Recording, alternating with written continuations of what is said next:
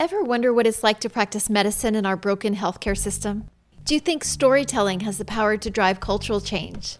Then listen to the Nocturnist podcast, where doctors and others share personal stories about their lives in medicine. Each episode of the Nocturnist brings the humanity of the clinical encounter to the fore, from beautifully told stories at their sold out live shows to audio diaries in their documentary series to insightful conversations between host Dr. Emily Silverman and medical storytellers, authors, and filmmakers. Check out the Nocturnist at thenocturnist.com or wherever you find your podcasts. 911, what's your emergency? America's healthcare system is broken and people are dying. Welcome to Code WACK, where we shine a light on our callous healthcare system, how it hurts us, and what we can do about it. I'm your host, Brenda Gazzar. This time on Code WACK. On April 25th, 2022, a major report was issued on California's fragmented and uber expensive healthcare system. Does this mean California is finally getting serious about fixing our healthcare? Let's find out. Today's guest is Michael Lighty, president of Healthy California Now, a statewide coalition dedicated to winning single payer Medicare for All in the Golden State. He was also the healthcare constituency director for Bernie 2020.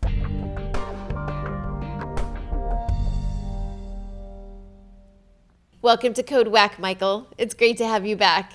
Thank you, Brenda. It's great to be here again.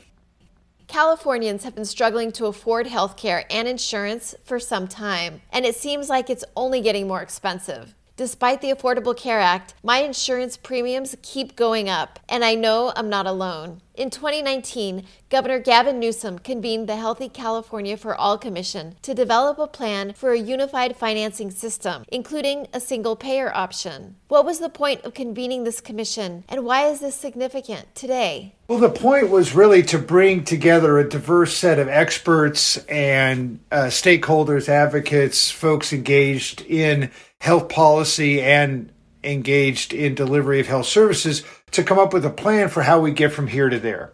And the there, of course, is guaranteed health care for all Californians. And the mechanism that they wanted to consider is what they call unified financing or one payer mechanism for all health services and what we often refer to as single payer. The idea being that if a diverse group of experts consider this issue, they come up with a good plan and analysis of where things are and how to move forward. And that's what happened. It's quite an extraordinary achievement that such a diverse group did come to a consensus in favor of unified financing and utilized some analysis that was very compelling that California can save up to $500 billion, a half a trillion dollars over the next 10 years if they adopt a unified financing system, can save 4,000 lives or more annually, and can address the inequities that have been exposed so thoroughly by the pandemic. Wow. Up to $500 billion in savings over the next 10 years? I can't even wrap my head around that number. And at least 4,000 lives saved each year? That's priceless. So, you recently said that this report on unified financing counters the notion that single payer is dead in California. What did you mean by that?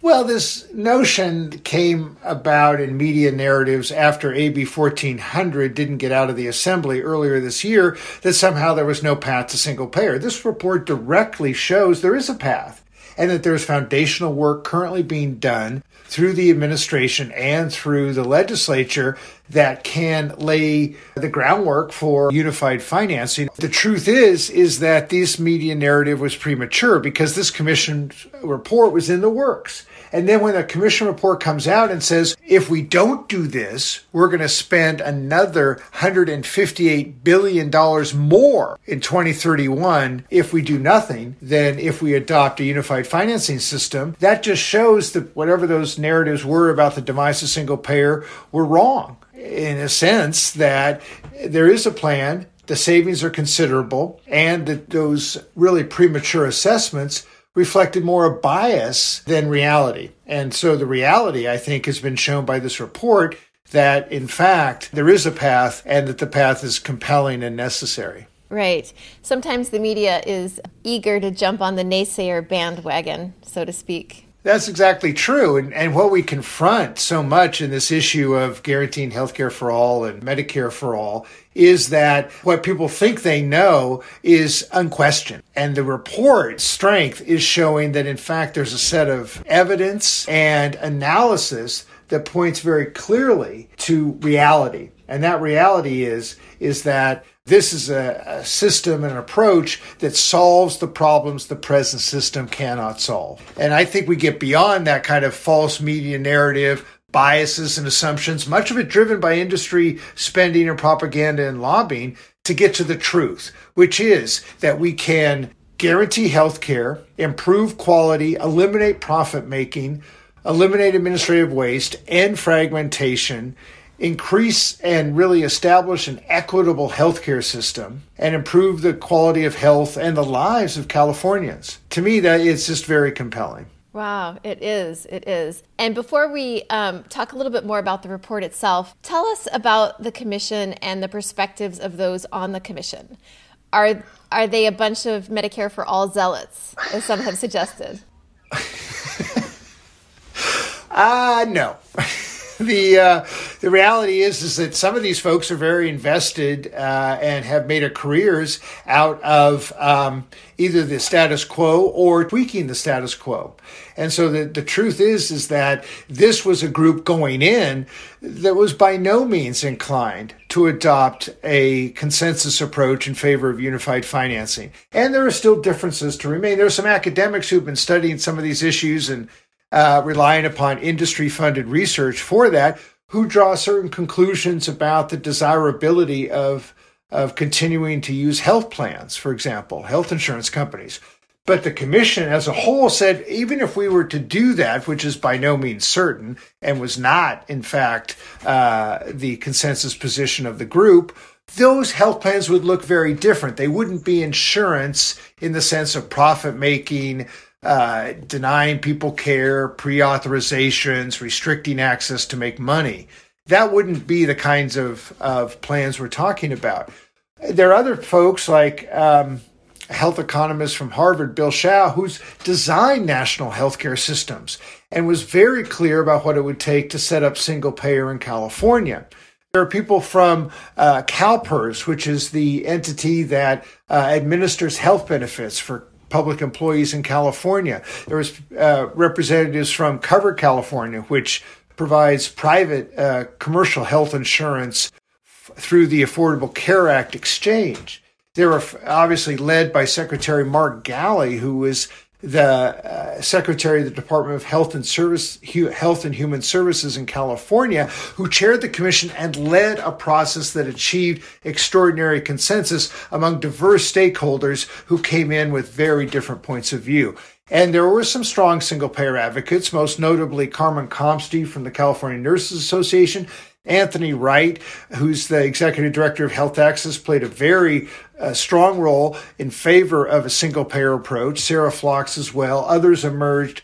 Cara Dessert, who coordinates, uh, is the executive director for an LGBTQ center in San Diego, uh, was very uh, persuasive about the need for bold action to be brave uh, in going forward. And in fact, even members of the commission from uh, the big um, uh, foundations, philanthropic foundations devoted to healthcare, uh, the California Endowment and California Healthcare Foundation, Bob Ross and Sandra Hernandez, respectively, came out in favor of this consensus approach. And Dr. Ross, in fact, said that he was saddened by the demise of AB 1400 and committed the endowment to preparing better for the next time such a proposal comes before the legislature and seems fully engaged in figuring out how we can move this forward. Most significantly, the commission said the key next step is to get and secure federal support through the waiver process. And that really means Governor Newsom leading the way. What are the report's major recommendations? Well, the major recommendations are that we need to take foundational steps now and we need to engage with the federal government, as I mentioned.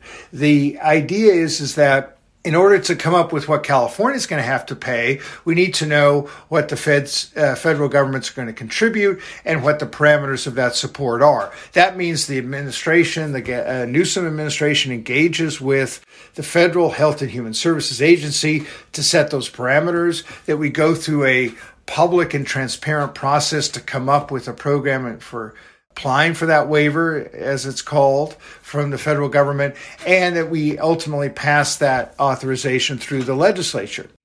The other thing that the report clearly states is that we need to lay these foundational steps. That uh, the Office of Healthcare Affordability is currently undergoing proposal in the legislature that would establish certain rate regulation mechanisms that can be used now and under single payer. The expansion of Medi Cal to all undocumented folks would be a huge step toward universal coverage, not complete. Part of the reason why we need this this other program of uh, unified financing, single payer. And there's a whole set of things. There's reform of the Medi-Cal system called CalAIM. There's the integration of prescription drug purchasing into one payer uh, for Medi-Cal beneficiaries. There's a set of things now, some of which involve, frankly, uh, private health plans, and we would have to uh, change that, in our view, in order to achieve true single payer. And some of them are, of course, stepping stones, like the Office of Healthcare Affordability. Not by any means the fully comprehensive approach to payment and rate regulation and cost reduction that we would do under single payer, but again, a step in that direction. So I think the gist of what came out from the commission meeting on April 25th was that this is not a report that's going to sit on the shelf, that it's intended to be implemented, to promote action, and to do so immediately. And I think the, the key next step is that engagement with the federal government led by Governor Newsom. So, what do you think the the report's findings and recommendations mean for the prospect of a single payer system in California? It's a new day. Let's face it. We thought that the pandemic would open people's eyes to this extraordinary uh, need to address health inequities and disparities. That's reflected in this report. We thought that the case for how much single payer financing could save Californians would compel folks to adopt this reform. This report shows that. The idea that we can actually guarantee health care to all, and substantially save money and control cost was something that advocates have known for quite a while. Now we have the official imprimatur of a diverse commission that instigated a comprehensive analysis of the present system drew the same conclusion that it was fragmented, costly, wasteful, inefficient, and inequitable, and that this approach, what we call single payer, they've termed unified financing, can solve those problems in a way that the present system simply cannot. That's a huge step forward for uh, guaranteed health care in California, and it's a huge step forward, frankly, for the quality of life and the health of Californians. This is wonderful news. So, what's next? How can everyday Californians like me get involved? Well, urge Governor Newsom to engage with the Biden administration to secure federal support for single payer in California, to write the legislators and urge them to authorize that negotiation and, and approvals from the federal government, and ultimately to pass single payer in California, and then be prepared to carry out a fight at the ballot to overcome industry opposition and implement this program. And I think there are certain things we can support now. Let's support Health for All, the expansion of Medi-Cal to undocumented folks. Let's make sure that this Office of Healthcare Affordability, AB 1130, is the best possible version and actually carries out single payer principles. Uh, but I think the most important thing is to urge Governor Newsom to lead to win guaranteed health care in California. And folks can join Healthy California now, participate in those activities. That is healthyca.org. And there's a lot of opportunities to advocate and engage and to take the best parts of this report and the momentum created by it to win guaranteed health care in California.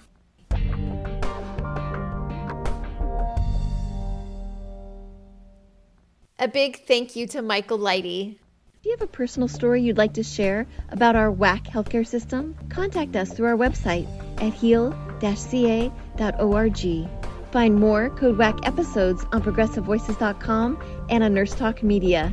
You can also subscribe to Code WACK wherever you find your podcasts. This podcast is powered by Heal California, uplifting the voices of those fighting for healthcare reform around the country. I'm Brenda Gazzar.